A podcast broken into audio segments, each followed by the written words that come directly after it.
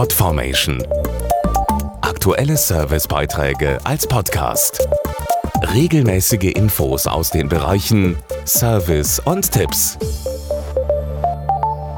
Ob Fotos, Musik, Filme oder Texte. Wenn ich die mit jemand anderem, zum Beispiel über die sozialen Medien, teilen möchte, gibt es da diese wunderbare Funktion Kopieren und Einfügen. Praktischer geht es wirklich nicht. Allerdings heißt es hier aufpassen, sonst gibt es vielleicht Post vom Rechtsanwalt. Worauf Sie beim sogenannten Urheberrecht im Internet achten sollten und was erlaubt ist und was nicht, erfahren Sie jetzt.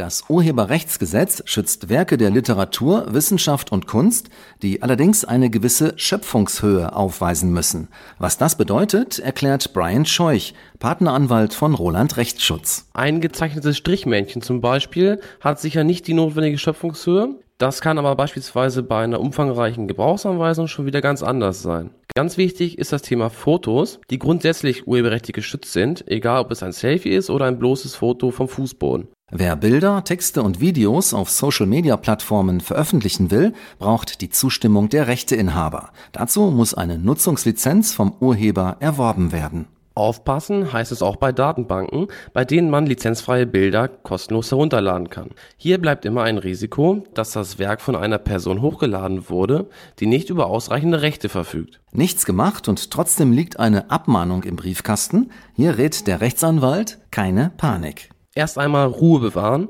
und auf keinen Fall überstürzt handeln. Vor allem keine Unterlassungserklärung blind unterschreiben, da damit eine Vertragsstrafe einhergeht. Es gibt heutzutage viele Abmahner, die versuchen, hohe Vertragsstrafen geltend zu machen. Im Zweifel sollte man am besten seinen Rechtsschutzversicherer oder einen Rechtsanwalt befragen.